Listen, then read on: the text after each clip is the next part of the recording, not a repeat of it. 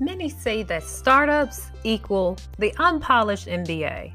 Anyone who has built a business from an idea can attest to the fact that the experience is another level MBA, and there's nothing quite like it. Since you must be extremely resourceful and scrappy as a startup founder, quite often doing many things unconventionally, the conventional corporate MBAs consider the experience unpolished. But is it really? Honestly, having been on both sides as an engineer in corporate and then as a startup founder with an MBA, I'd have to agree with those who say that you don't need an MBA to be a startup founder.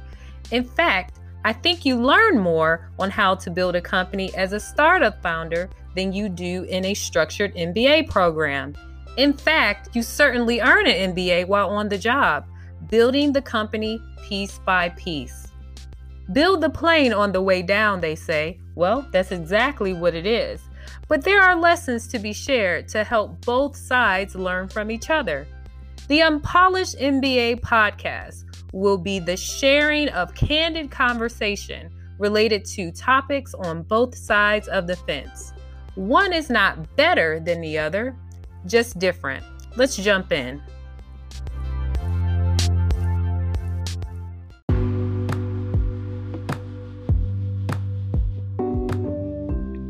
I'm your host, Monique Mills. And in my work, I get to have great conversations with a lot of smart and interesting people. Some of them are tech startup founders and entrepreneurs in various industries, and others are corporate employees. Here I'm sharing a conversation I had with Walter Lay, a startup founder in Atlanta. And he shares some of his thoughts about starting a company without an MBA and how it has caused some self doubt at times. We dig into the ups and downs of entrepreneurship, and to give you context, today it's August 2020, and we're in the middle of a pandemic, high unemployment, and a major election coming up. I always talk about luck and timing when it comes to the success of companies. And Walter's company is one that is positioned just right because it helps people become informed about their state and local elections during a time where it's so important. Listen into this conversation as we dive deep into the pros and cons of entrepreneurship. I am an entrepreneur. Okay. MBA or no MBA? No MBA. Okay. So, how did you arrive at entrepreneurship? Um, let's see. So I was a Georgia Tech graduate, worked in the financial tech industry after I graduated for some time, and mainly within startups.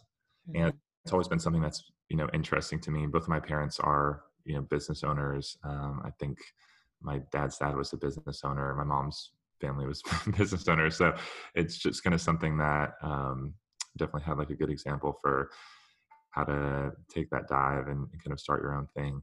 Um, so after working for a couple years in the uh, the last startup I worked for, really had a passion to want to do what I'm doing now uh, to create a startup that was uh, both use technology but also had a social impact to it, um, and thought that I could do that best kind of on my own. So decided to to leave my job and kind of go out on my own. So wait a minute, you also had experience working for a startup before you started your own thing. Oh yeah, yeah. Oh, so how wait a minute. So some people say that encourages them to want to do their own thing and it shows them that hey, if that person can do it, I can too. But then some people scares them away. They're like, "Hey, I need more structure." So, what was your experience working for that startup? Yeah, you know, now that I am in my own thing, I now I'm aware of how much it kind of entails, right? I, I didn't really learn that from the, the startup that I worked for previously. Like I wouldn't have uh, been able to tell you, you know, how difficult and grueling it can be. Um, so I probably okay. would have been would have been a little bit more scared before this. But mm-hmm. yeah, I, I, and I don't know why that is. The the startup I worked at beforehand, um, you know, I, I, guess it was just that they were well funded, and so they kind of had the security that I think comes with a, a, normal corporate job. You know, I was never in danger of, of losing my job. They were never in danger of having to, you know, downsize or, or anything like that. okay. I was there. Okay. Yeah, was definitely wasn't afraid of that. Okay. All right. So, yeah, so it wasn't necessarily early stage. They had funding. They were basically trying to scale at that point. They weren't still trying to figure out if their business model worked. Yeah, and they um they had a couple of of you know big name investors which i think provided a lot of that security. Yeah. also any i think startup within the financial tech industry especially what we were doing working uh, it was b2b service working directly with um, uh, financial credit card processors and financial institutions. So they they had to have that sense of like security to be able to work in that industry. Yeah. Um, so yeah didn't have have much uncertainty there but at the same time i think it provided a lot of the uh, the exciting parts that kind of made me very right. interested in entrepreneurship. So, mm-hmm. you know, I could work on what I wanted to for the most part, so long as it was something that was, you know, helpful. I wasn't stuck in a, um, you know, very like restrictive role that had a very specific career and growth path. Like it was, it was very dynamic. I could, um, you know put in a lot of extra work and be rewarded for it. I could you know think of an idea for a project that i thought would add a lot of value to the company and pursue it. So they were very encouraging that wow that's the great part about working for a startup especially yeah. when you compare it to being in most structured corporate environments it's it's mm-hmm. it's night and day. Uh, um so so this is the thing. Let's talk about where you are right now in your startup. So yeah. you're very early stage, right? Yeah, that's correct. Coming up on okay. So um, working on this full time. You're working on it full time. So mm. if you don't mind, share the name of your company and what you do and what you what impact you're you're expecting to have in the industry that you're pursuing. Yeah, so the startup I founded is called Branch, and we are right now just focused in the Atlanta area. Our whole mission is to empower people to vote with knowledge and with power. So we're really focused on providing information in a very like convenient and digestible way for people to be informed about state and local elections is our whole thing um, kind of look at it like the TurboTax of voting. So mm-hmm. somebody goes in, enters in their address, and we walk them through the process of, you know, here's what's going to be on your ballot, um, here's who's running for what, what ideas they stand for, who's funding them, why it impacts them, um, and that's kind of the the gist of it is just to make that process of voting for the smaller elections below the presidential level really accessible for people. Yeah, the local the local elections are really where it's at, right? That's where the yeah, decision. exactly. so so, with that being said, being in these early stages, what would you say is the most, has been the most challenging part? You know, I think, uh, and one thing that I think ties well into the topic of, of your podcast is having to learn a lot of things that I don't know. Um, so, can you give me an example of one? Yeah, so one one of the immediate ones that come to mind is funding, right? So I, in my previous startup, worked as uh, a software architect and then a product manager, and so I was kind of exposed to revenue generation. But when you're talking about you know raising capital, I was not anywhere near those conversations, um, and so just the the whole process of going about uh, raising funding and also learning how to do that, especially as someone that didn't have any sort of formal MBA background, that was very difficult. Whoa. Um, so, can I enlighten you on something? Yeah, definitely. So, you, you know that um, I, I, I, was a startup founder with an MBA. I, I actually went into startup, uh, creating a startup while I was doing my MBA. And uh-huh. uh, let me tell you this they don't teach you how to fundraise when you get your MBA. Really? No. they don't teach you about that. Um, they if you it, like certain schools have different tracks. Like I did, I did my MBA at Georgia Tech, and the track that I took was management of technology, which they do have mm. uh, like a capstone project where you create an idea and they, it's kind of a you know a mock of what a startup founder would go through. Mm. So, but it's not as intense right? And they do talk a little bit about pitch deck and all that, but I learned by doing. And so those who are startup founders, like, hey, I think I would have known this or known that had I done my MBA. You may have heard of the terms and stuff before, but you still wouldn't have known how to do it because they don't teach you that in MBA. and, and yeah. no MBA program that I know of. That's that's, that's something separate. Yeah, and it's interesting because the the only reason I was able to fumble my way through it is just talking to a bunch of people who, yeah. um, not not people that have even received education, but people who have just done it before, right? People that were you know 20, 30 years ahead of me within the industry that could provide that sort of guidance. Um, but, that's very interesting to hear. Yeah, it's not it's not a formula. Like you know, I come from a background of engineering where everything is literally a formula, oh, yeah, right? And so you know, you got two plus two is going to be four, but that's not how business works. And I think um, a lot of people expect that, like, if I do this formula, if I do the classes at ATDC, if I do Create X, and then I get into Venture Atlanta, and then I do this, and then I can raise money, and like that, that's not true. I know people who have done all of those things, and their business still did not go any further than you know it, it was in the early stages. So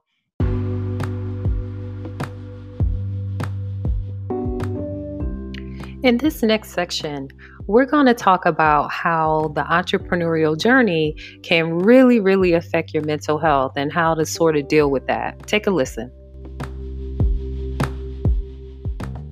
I think we are too hard on ourselves about um, allowing ourselves to feel. And it's okay to allow yourself to feel sorry for yourself in the moment. You know, we all go through that but then being able to pick yourself up and be like okay what's next? Like who can i you know get to help me think through this? This is one of the main reasons why founders feel so frustrated as well is because they try to figure out everything themselves when they're embarrassed to say hey this didn't work out you know? Yeah. It didn't work out and they don't want to share that with anyone. And so yeah that's real. they, yeah that's that's very real. So you got to let people in. If there is something where i'm saying like you know the ups and downs in entrepreneurship i've been there. I've been there when it's days like you know what? I don't want to get out of bed but i have to. And it's been those days where i wake up at four o'clock in the morning or three o'clock in the morning like oh this this will be great for the business and i got to write it down. I got to put it in my evernote. So I've, I've been there. And so when people are excited or at the point where they are in a valley about the business, I know how to pull them through that because I've I've I've been there, done it, and I know that a lot of times it's a matter of them just kind of talking through it and then seeing what's on the other side of this because it's not over. And even if you do pivot the business like you did, you may pivot the business and come up with new ways to keep things going and then just always know it's not you. If you decide to shut the business down at some point, that's okay. You personally are not a failure. You just did not find product market fit at that time. And timing and luck has a lot to do with startup success. Yeah, both of which you that. have no control over. Branch, um, we at the beginning of 2020 we, we had this concept took it to our advisor, who at the time uh, was a guy that you know had worked in campaigning all of his life. Right, he's worked in a uh, as a senior staff member for one of the big 2016 presidential campaigns. Like he, he's a really smart guy, published author on on the topic of campaigns, and went talked to him about this new concept about state and local elections, and he was like, "Oh, it's it's a bad concept." It's like, "What do you mean?" he was like, "There's no way you get people to pay attention to it because." And, and his perspective was that you know his whole life he had worked for state and local elections and just had an impossible time getting people to pay attention. Um, and i think part of how we kind of proved him wrong through launching was you know we we made this a lot easier and a lot more accessible for people which naturally drew people in but a lot of it had to do with luck as well. Like both with COVID and the recent like Black Lives Matter movement have just highlighted the importance of these state and local elections to where everybody's looking for ways to, you know, get more involved in their state and local elections. And then we have, you know, come up at that point, we had already launched the product that, you know, a month before the election, uh, where right. people could actually like use that momentum and, you know, find a way to kind of turn that passion into action. Um, that was something that we had zero control. I think what you said too is very insightful. I think we we never hear about startups until they're successful, right? That's right. We never we we look around all these companies, even like startups within the Atlanta community. We don't hear about them until they're successful. So we don't hear about the you know months and years of you know grueling dead ends and you know all nighters and, and, things like that that go into and the um, tears there are tears. Yeah.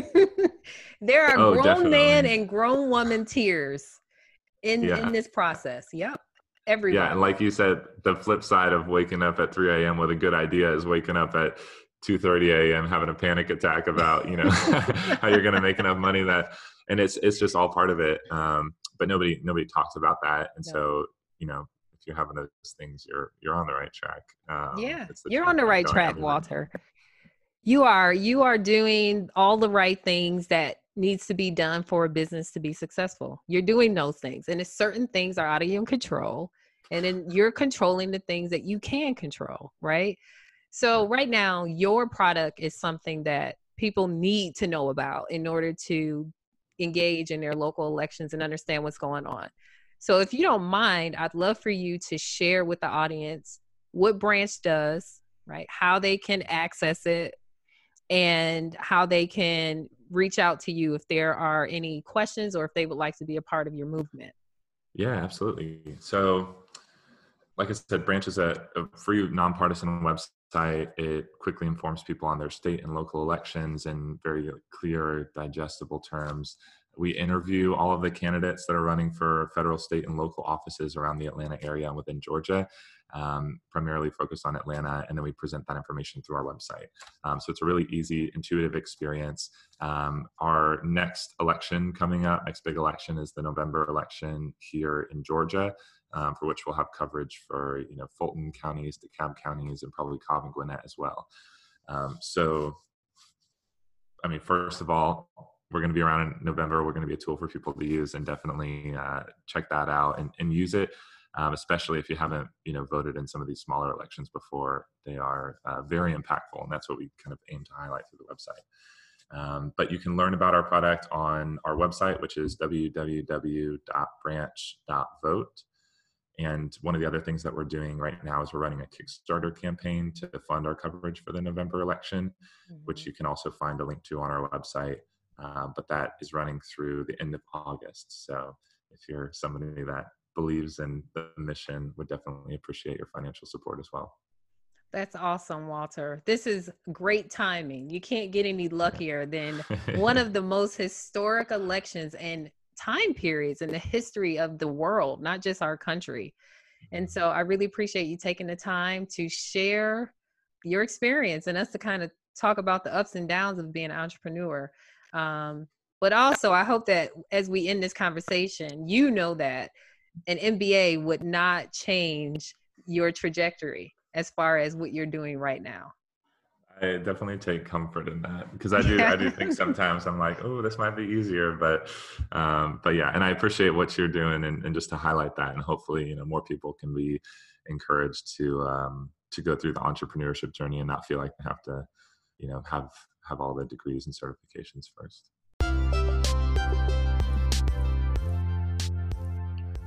Okay, that's it. Walter shared some real truths in this episode. There are seriously grown man and grown woman tears shed on entrepreneurial journey. And having an MBA won't shield you from that because the truth is, nobody knows it all. And there's no amount of education that can prevent you from going through the ups and downs of entrepreneurship. If you have questions, go ahead and send us a message using the link in the show notes. Your questions may be incorporated into a future episode, and if it is, we'll notify you.